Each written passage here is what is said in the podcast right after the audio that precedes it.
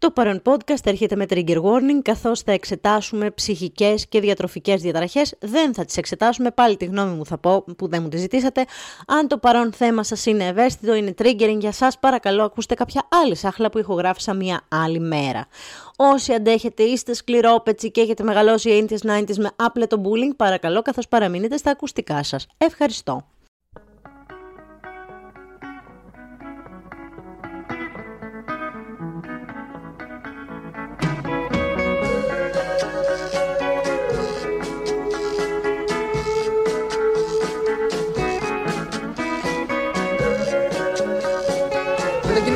Διαφημίσεις με υπέρβαρες γυναίκες να χορεύουν ε, μπαλέτο ή διαφήμιση για σερβιέτα που να μας δείχνουν το πρότυπο είναι μία 100 κιλά που τα πετάει και έξω. Και σε κάποια στιγμή πρέπει να βγει κάποιος με θάρρος και να τα πει γιατί ζούμε την εποχή του politically correct.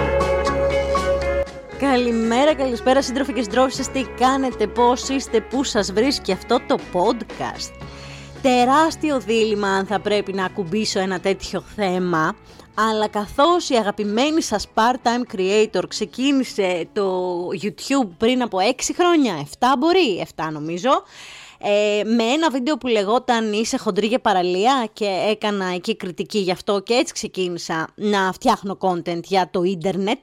Θεωρώ ότι είμαι ένας άνθρωπος που μπορώ να δώσω τη δική μου οπτική στα πράγματα. Και φυσικά είναι η αποψάρα μου, παιδιά. Είναι καθαρά η αποψάρα μου. Επίσης, ξέρετε ότι το συγκεκριμένο δημιουργό τον ακολουθώ, τον στηρίζω κτλ. Οπότε, πολύ μου στείλατε και μήνυμα όταν έγινε αυτό το σούσουρο, να πω κι εγώ την αποψάρα μου. Και ξέρετε ότι δεν έχω κάτι καλύτερο στη ζωή. Δεν έχω, δεν έχω ζωή γενικά, οπότε αυτό κάνω, λέω την απόψή μου.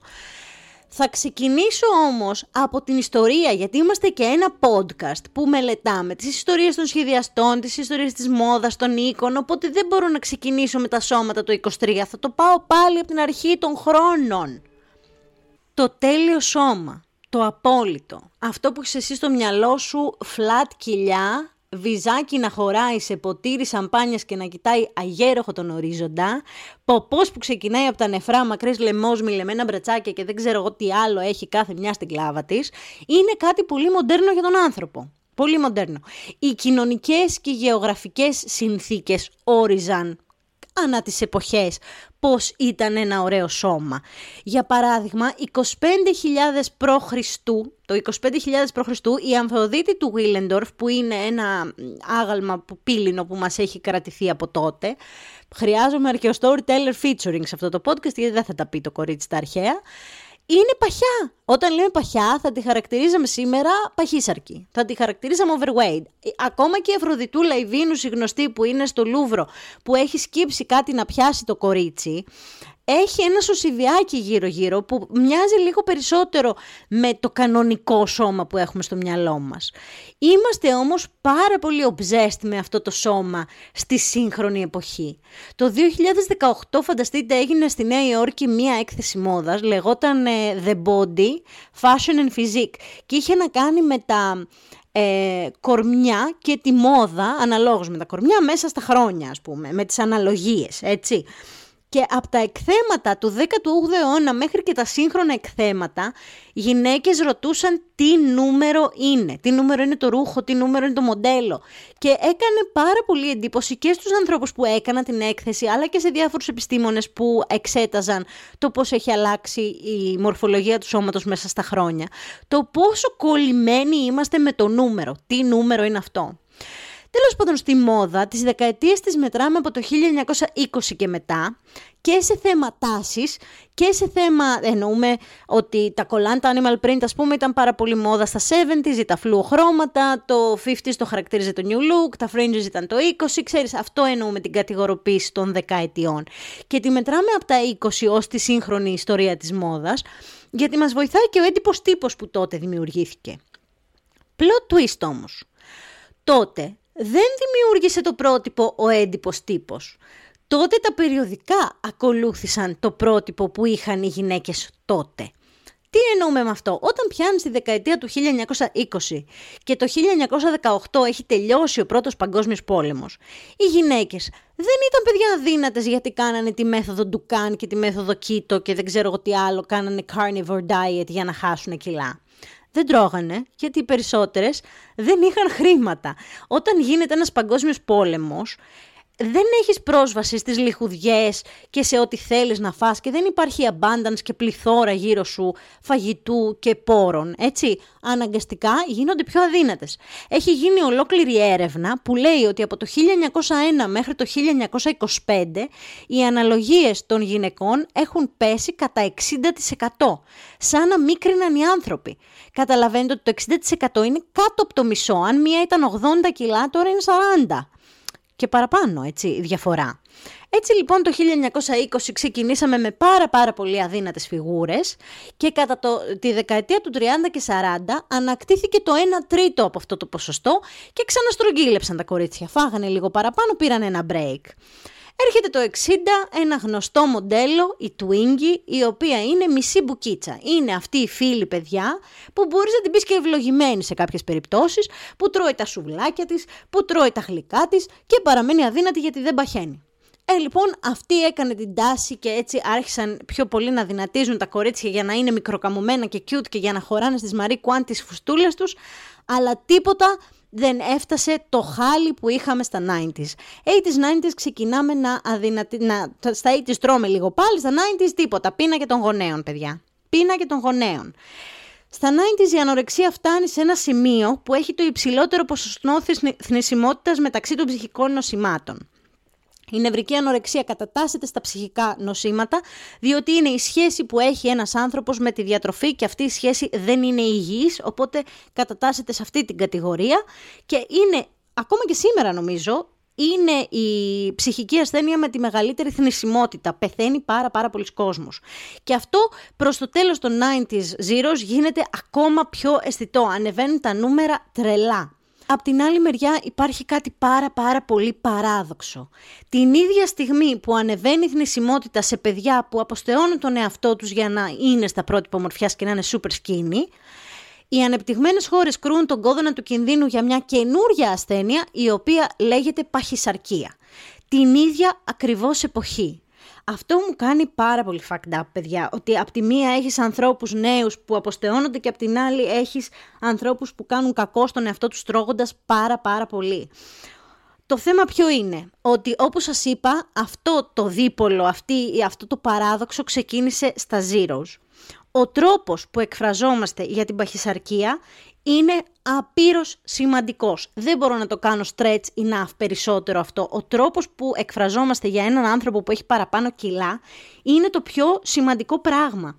Αν δεν προσέξουμε το πώς εκφραζόμαστε, ο πόλεμος κατά των ασθενειών και της ανορεξίας και της παχυσαρκίας γίνεται πόλεμος κατά των ανθρώπων.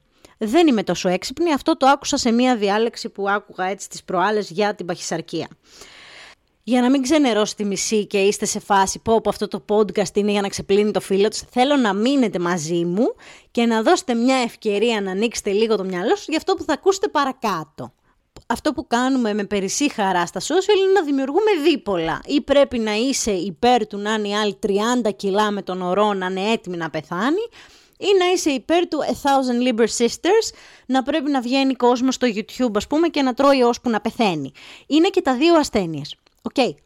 Υπάρχουν δύο βασικά προβλήματα όμως με το πάχος. Το πρώτο είναι ότι ακριβώς επειδή είναι 23 χρόνια τώρα που υπάρχει αυτό το πρόβλημα, η γλώσσα δεν έχει προλάβει να αναπτυχθεί τόσο ώστε να βγει η αρνητική χροιά από το χοντρός και να γίνει η γλώσσα πιο συμπεριληπτική και να γίνει, αποκτήσει μια ενσυναίσθηση στον τρόπο με τον οποίο εκφραζόμαστε.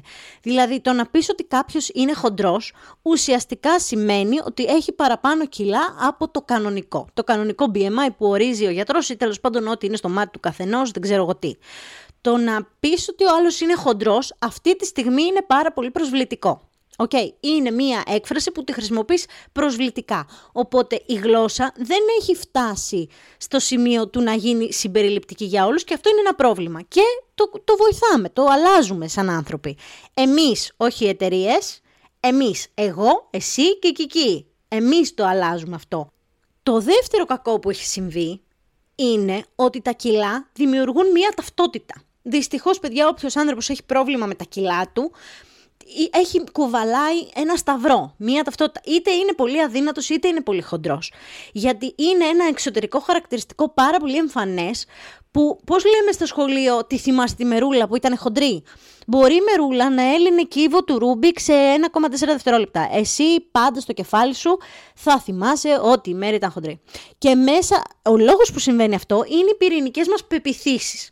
Στο μυαλό μας όταν βλέπουμε έναν υπέρβαρο άνθρωπο, δυστυχώς οι περισσότεροι από εμάς έχουμε μία εικόνα για αυτόν ότι μπορεί να είναι με τα πατατάκια, με ψίχουλα και σάλτσες πάνω του και να τρώει στον καναπέ snacks όλη την ημέρα. Και ο άνθρωπος αυτός μπορεί να μην έχει αυτό το lifestyle, να διαλέγει να τρώει μία φορά τη μέρα πάρα πολύ και να παχαίνει. Να μην σημαίνει ότι δηλαδή δεν γυμνάζεται, δεν κουνιέται, δεν, δεν, δεν, ή ότι είναι τεμπέλης. Υπάρχουν άνθρωποι που είναι αθλητές και είναι παχοί. Δηλαδή δεν έχει να κάνει, έχει να κάνει με το πόσο τρως, πόσο και είναι άλλες διεργασίες αυτές.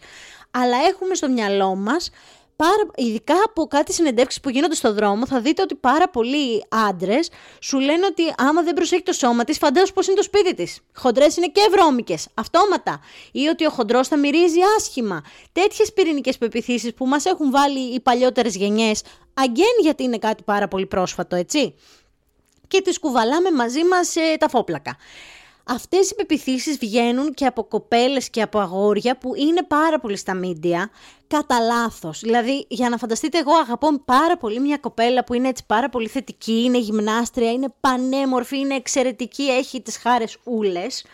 Αλλά παιδιά έκανε ένα βίντεο, με ξενέρωσε, η ψυχούλα μου ξενέρωσε, που λέει, ξέρω εγώ, ότι πάτε και δίνετε τα λεφτά στους ψυχολόγους και έχετε ADHD και καταθλίψεις, γιατί δεν τρέφεστε το σωστά και είστε χοντροί και βαριέστε. Αυτές τις πεπιθήσεις πρέπει να παλέψουμε, ότι η διατροφή φέρνει αποτέλεσμα την ψυχική υγεία. Μερικές φορές γίνεται και το αντίθετο μπορεί από το πολύ στρες, από την πολύ θλίψη, από το πολύ κακό ψυχολογικό σου να μην έχεις την όρεξη και το motivation να προσέξεις τι θα φας, να προσέξεις το σώμα σου. Αυτό που λέμε αφήνεσαι μπορεί να τύχει επειδή έχεις κάποια ψυχική ε, ύφεση. Δεν σημαίνει ότι έχεις κατάθλιψη. Υπάρχουν άνθρωποι που έχουν μία ύφεση. Αυτή την περίοδο είμαι λίγο με. Δεν σημαίνει ότι έχω κατάθλιψη και ότι είμαι για γιατρό. Σημαίνει ότι αυτή την περίοδο θέλω να κάτσω σπίτι μου και να φάω McDonald's. No problem with that. Αλλά αυτό που είναι το πρόβλημα είναι ότι η ταμπέλα είναι βαθιά ριζωμένη στο κεφαλάκι μας. Καλά, προφανώς δεν θα αναφέρω το όνομα της TikToker γιατί δεν έχω έρθει εδώ να κάνω shaming κανέναν. Απλά λέω ότι αυτές οι πυρηνικές πεποιθήσεις που μοιράζονται μέσω του διαδικτύου και υπάρχουν εκεί έξω, γιατί το διαδίκτυο είμαστε εμείς. Δεν μπορείς να πεις ότι αυτός ο κόσμος είναι σκατά γιατί φταίει το διαδίκτυο. Στο διαδίκτυο οι δικές μας φωνές ακούγονται, OK. Okay. Υπάρχουν αυτές οι πυρηνικές πεποιθήσεις ότι όλοι οι χοντροί είναι τεμπέληδες, OK. Okay. Και αφήνεις απ' έξω πάρα πολλές κοινωνικές ομάδες. Αφήνεις ανθρώπους που έχουν αυτοάνοσα. Αφήνεις απ' έξω ανθρώπους που έχουν ε, τους θηροειδιδούλιδε τους ε, αρρύθμιστους. Ρυθμίζεται ναι, μεν, αλλά μπορεί να σου πάρει και 6 μήνες και 7 και 8 και 10 να βρεις τα χάπια σου. Αφήνεις απ' έξω τους ανθρώπους που είναι σε ύφεση ή έχουν κάποιο ψυχικό νόσημα και δεν πηγαίνουν στον ψυχολόγο ως απόρρια του γεγονότος ότι είναι χοντρή, αλλά έγιναν μετά από αυτό. Αφήνεις απ' έξω μανάδες με επιλόχιο. Αφήνεις. Δεν υπάρχει συνέστηση στον τρόπο που μιλάμε. Και κρίνουμε. Κρίνουμε τον άλλον βλέποντας τον έτσι, χωρίς να υπάρχει λόγος. Όμως εμείς θα φτιάξουμε και εκεί θέλω να καταλήξω τη γλώσσα. Εμείς θα φτιάξουμε τον τρόπο που μιλάμε και τον τρόπο που κοιτάμε αυτά τα άτομα και όχι οι εταιρείες. Όχι οι εταιρείες. Και εκεί θέλω να έρθει το πρώτο κομμάτι σχολιασμού σε αυτό που είπε ο Περικλής Κονδυλάτος. Υπάρχουν πλέον διαφημίσεις οι οποίες συμπεριλαμβάνουν πιο βαριά άτομα, όπως ας πούμε η διαφήμιση του Ντάβ με τον Παλέτο, που είναι αυτή η κοπέλα που είναι έτσι παχιά και χορεύει και πολύ χαίρεται και όλα τα σχετικά. Αλήθεια, πιστεύετε ότι υπήρχαν marketeers που κάτσαν και βγάλαν μια καμπάνια για την Dove που είχε να κάνει με χορό και είπαν ότι θα βάλουν μια παχουλή κοπέλα για τη συμπερίληψη της φάσης; Αλήθεια πιστεύετε ότι είπαν στα H&M πάχινε μωρέ η creative director μας να φτιάξουμε και μια σειρά να έχει και εκείνη να ψωνίζει είπε ο διαφημιστής θα βάλουμε ένα παιδάκι χοντρό να διαφημίσει παγωτάκια, ώστε να μπορεί το ανψάκι μου να δει και αυτό που είναι χοντρό τον εαυτό του σε μια διαφήμιση να χαρεί.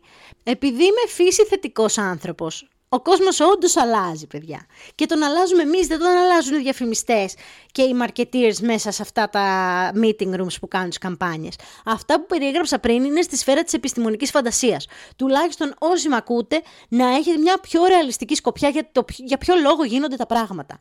Όταν λοιπόν στο Λονδίνο, στο οποίο μένω, στο Ηνωμένο Βασίλειο, όχι στο Λονδίνο σαν πόλη, το 58,7% των γυναικών είναι υπέρβαρες, δεν ήρθε κανένα DAV και κανένα H&M να δημιουργήσει plus size σειρά ρούχα επειδή είναι πιο συμπεριληπτικό. Απλά το μισό του universe το μισό του target group, το μισό, ο μισός του στόχος σε πελάτες ανήκει σε αυτά τα κιλά δεν έχει καμία σχέση με τη συμπερίληψη, καμία σχέση με το ότι ο κόσμος αλλάζει και γίνεται ένα φωτεινό έτσι σύμπαν. Αυτά τα αλλάζουμε εμείς που ασχολούμαστε με τα κοινωνικά.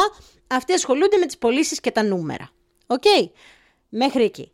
Καμία εταιρεία λοιπόν δεν κάθεται, π.χ. η Dove ή οποιαδήποτε Dove, έτσι, να δίνει λεφτά στον πόλεμο του Ισραήλ, με τη μεριά του Ισραήλ, να κάνει πειράματα σε ζώα, να εκμεταλλεύεται πάρα πολλές εταιρείες. HM, όλο το Inditex, ο όμιλο, Zara, Bershka, Pull&Bear, τα έχουμε πει. Να εκμεταλλεύεται ανθρώπους και να τους δίνει μεροκάματο ένα δολάριο και να τον έπιασε συμπερίληψη μόνο στο αν η σούλα που έχει 10 κιλά παραπάνω θα βρει ρούχο να φορέσει ή όχι. Ε, Α μην γελιόμαστε. Γιατί γινόμαστε και αστείοι με τα συναμετάξει μας. Τώρα κοροϊδευόμαστε. Αυτά απασχολούν μόνο εμάς. Αυτούς τους απασχολούν οι πωλήσεις, οι αριθμοί και το αν η διαφήμιση που θα βάλουν ένα εκατομμύριο πίσω από αυτήν θα τη δουν ένα εκατομμύριο άνθρωποι και οι μισοί θα πάνε τα αγοράσουν. Δεν μπορούν λοιπόν να διαφημίζουν πλέον πράγματα για ένα 20% ή για ένα 30% που έχει το σώμα της Kate Moss, πρέπει να συμπεριλάβουν και άλλα πράγματα. Και γι' αυτό συμπεριλαμβάνουν και άλλες φυλές κτλ. κτλ, κτλ.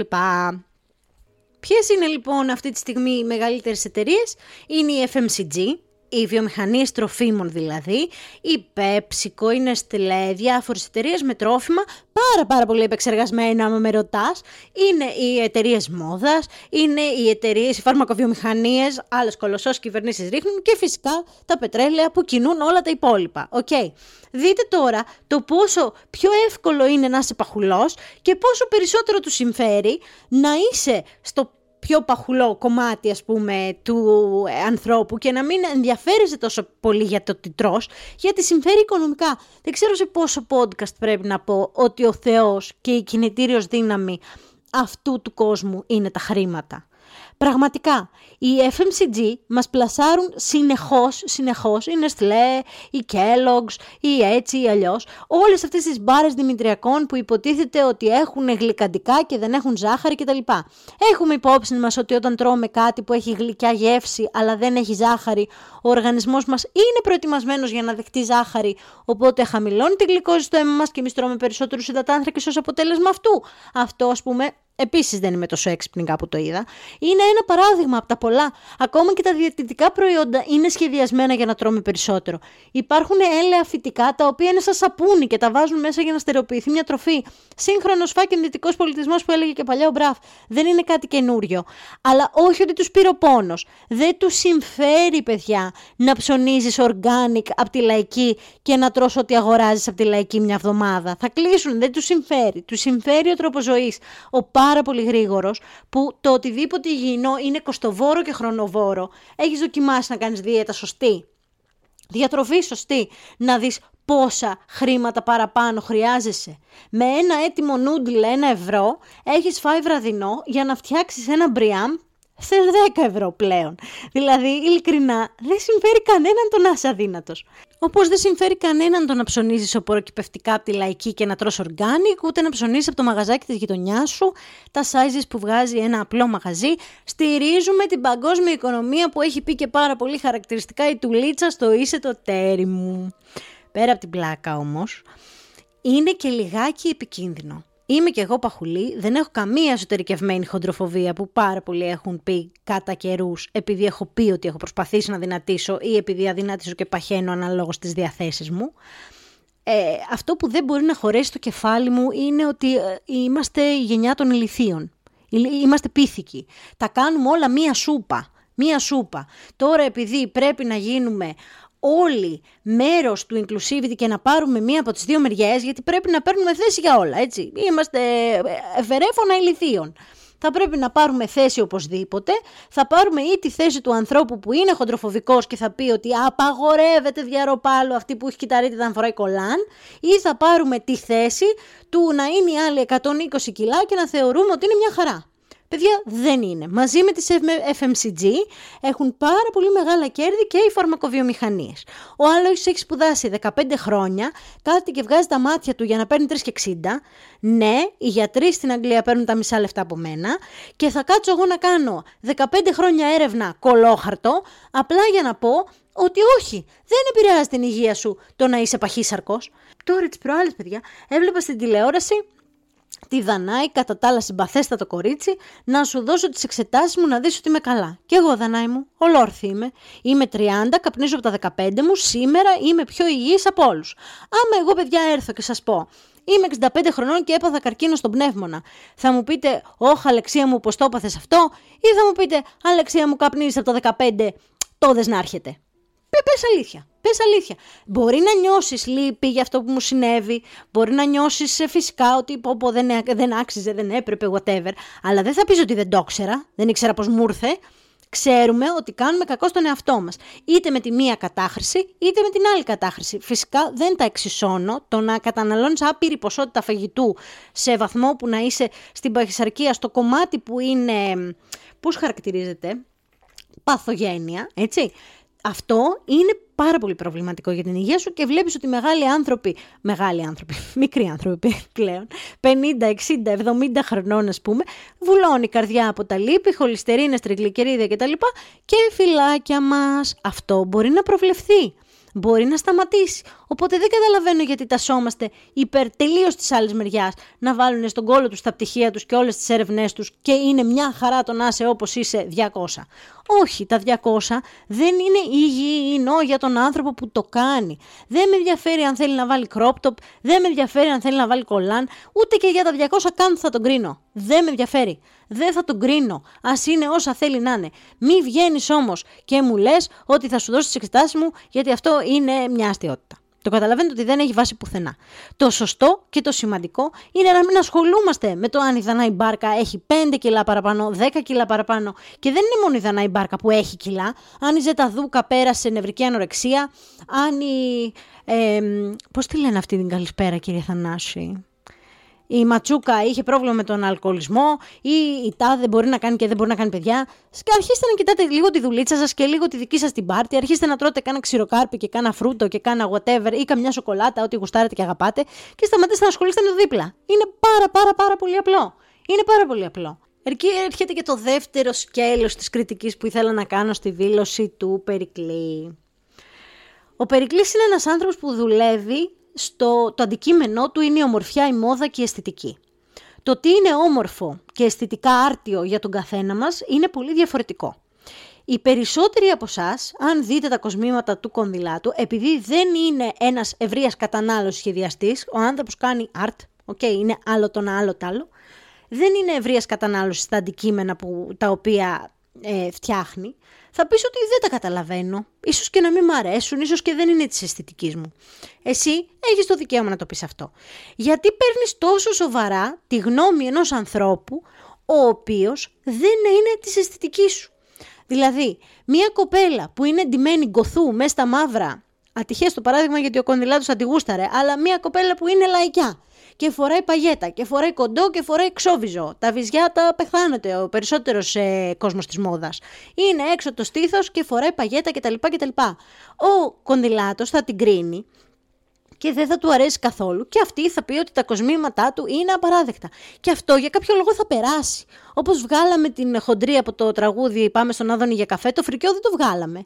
Μπορείς δηλαδή να κρίνεις έναν άνθρωπο με βάση την εξωτερική του εμφάνιση, τα ρούχα που φοράει, αλλά δεν μπορείς να κρίνεις τα κιλά του. Το οποίο, ότι τι, ότι το ένα μπορεί να τα αλλάξει πιο εύκολα από το άλλο. Ότι εμένα είναι OK να με κρίνεις επειδή φοράω μαύρα, αλλά δεν πρέπει να. Δεν, δεν πρέπει να κρίνει κανένας κανέναν. Πάμε τώρα στην περίπτωση που ερωτηθεί. Ερωτήθηκε για κάτι άλλο, για τη Μέση Ελληνίδα και βρήκε το βήμα για να πει αυτό που τον απασχολούσε. Για μένα είναι η προσωπική μου άποψη και μπορώ να την τυλίξω και να την βάλω κάπου ζεστά. Δεν θεωρώ ότι είναι ρητορική μίσους. Ρητορική μίσους για μένα είναι κάτι πάρα πολύ πιο σοβαρό και καλό θα είναι αυτά τα όρια, τα πολύ πολύ λεπτά, να μην τα ξεπερνάμε, γιατί φτιάχνοντας, προσπαθώντας να φτιάξουμε τον ιδανικό κόσμο, σε μια φάση που δίπλα μας γίνεται μια γενοκτονία, χρησιμοποιούμε τόσο βαριές λέξεις για πράγματα που ναι μεν επηρεάζουν κάποιες κοινωνικές ομάδες και μεγάλες κοινωνικές ομάδες και τις επηρεάζουν αρνητικά, αλλά πρέπει να βγάλουμε αυτή την τόσο βαριά λέξη ρητορική μίσους από το λεξιλόγιό μας για κάποια τέτοια πράγματα. Εγώ έτσι πιστεύω. Δεν ήταν ένα σχόλιο, ήταν άκομψο σίγουρα, ήταν προσβλητικό ενδεχομένως για τις κοπέλες που ε, θεωρούν ότι τη λέξη αναδεικνύει τα λύπη της προσέβαλε. Ε, όλο αυτό το ακούω τα ακούω και ότι σε πλήγωσε. Και εμένα θα με πλήγωνε. Γιατί είμαι ένας άνθρωπος που φοράω crop top και πολλοί θα πούν ότι δεν θα έπρεπε. Δεν με νοιάζει καθόλου. Το φοράω. Το θέμα είναι ότι πρώτον, απολαμβάνουμε τα καλά σχόλια ενώ την αρνητική κριτική δεν την αντέχουμε. Δεύτερον, δεν, κατα, δεν ζυγίζουμε από ποιον έρχεται αυτή η κριτική. Γιατί εσύ αν δεν τον εκτιμάς σαν καλλιτέχνη, δεν τον εκτιμάς σαν ε, την αισθητική του, δεν την εκτιμάς καθόλου, δεν καταλαβαίνω γιατί σε νοιάζει η γνώμη του καν. Okay. Και σε τρίτη φάση, από τη στιγμή που του δόθηκε βήμα, είπε την κλάπα του. Τελείωσε. Κάντον cancel, θέλεις να πεις ότι έχει άδικο, θες να πεις ότι έχει δίκιο. Υπάρχει ένα ρητό που λέει ότι τα ίνδαλματά σου δεν πρέπει να τα γνωρίζεις. Υπάρχει ένα ρητό που λέει ότι στους celebrities πρέπει να τους κρατάς μακριά. Υπάρχει ένας λόγος γι' αυτό.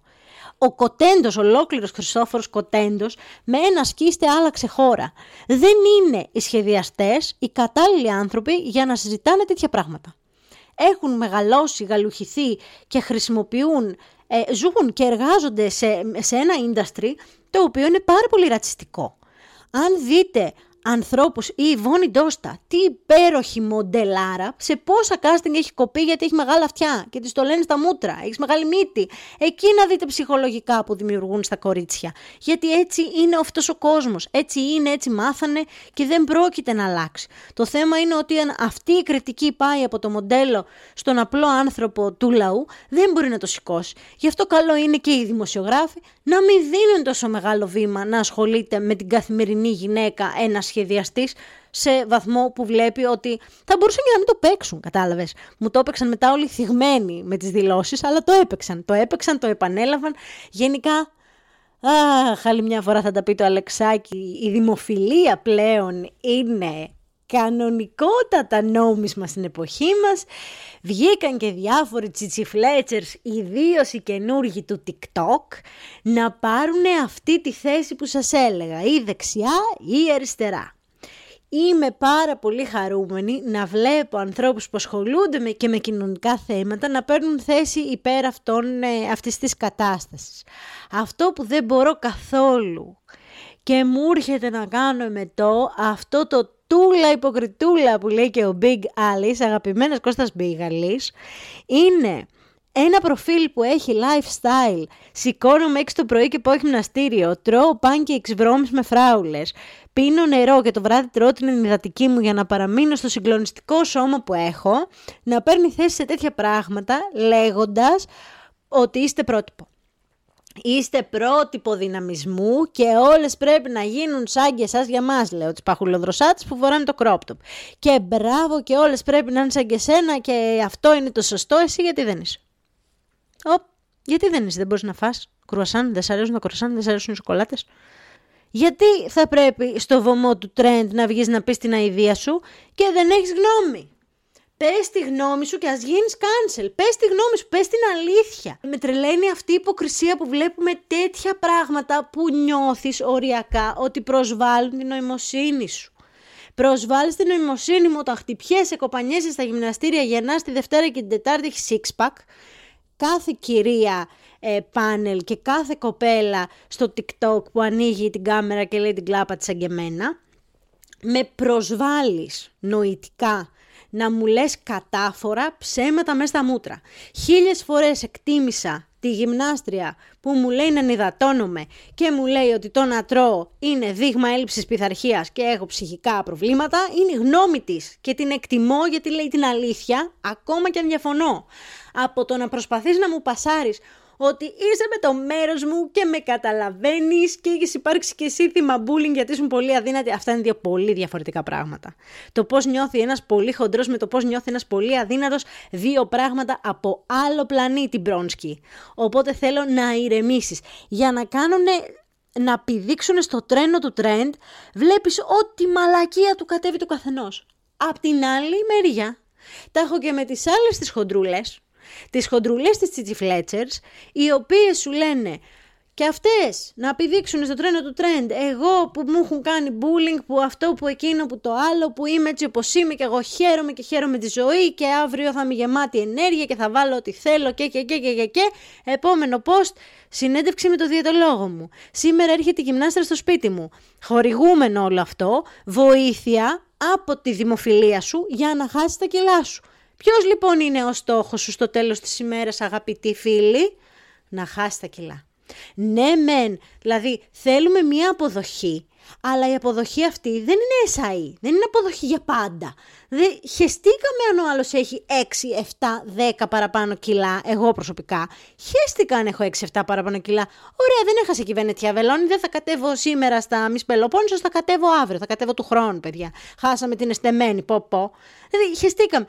Όταν όμως έχεις 30 και 40 και 50 και νιώθεις ότι πρέπει να τα χάσεις γιατί μόνη σου κάνεις χαβαλές στον εαυτό σου, ότι δεν μπορείς να ανέβεις τις σκάλες, δεν μπορείς να κάνεις πράγματα που είναι στο, στην ανθρώπινη φύση να κάνεις, ρε παιδί μου, να ανέβεις ένα σκαλί χωρίς να λαχανιάσεις, να πας μια βόλτα, να ανέβεις στα συγκρουόμενα. Ε, ε, έχει τύχει μπροστά μου να γίνει αυτό, να μην αφήσουν άτομο να ανέβει σε Λούνα Πάρκ λόγω υπερβολικού βάρους και σας λέω ότι αυτό επειδή είναι θέμα ασφάλειας και όχι ρατσισμού, είναι ακόμα πιο δύσκολο για τον άνθρωπο που το βιώνει. Να ανοίξουμε τα αυτιά μας και να ακούσουμε ιστορίες ανθρώπων που έχουν χάσει τα κιλά, όπως της Κορίνας, όπως η Γιούλη, που ανοιχτά κάνουν το ταξίδι τους στην, στο αδυνάτισμα και να μην ακούμε τους ανθρώπους που τάσσονται υπέρ ενός trend.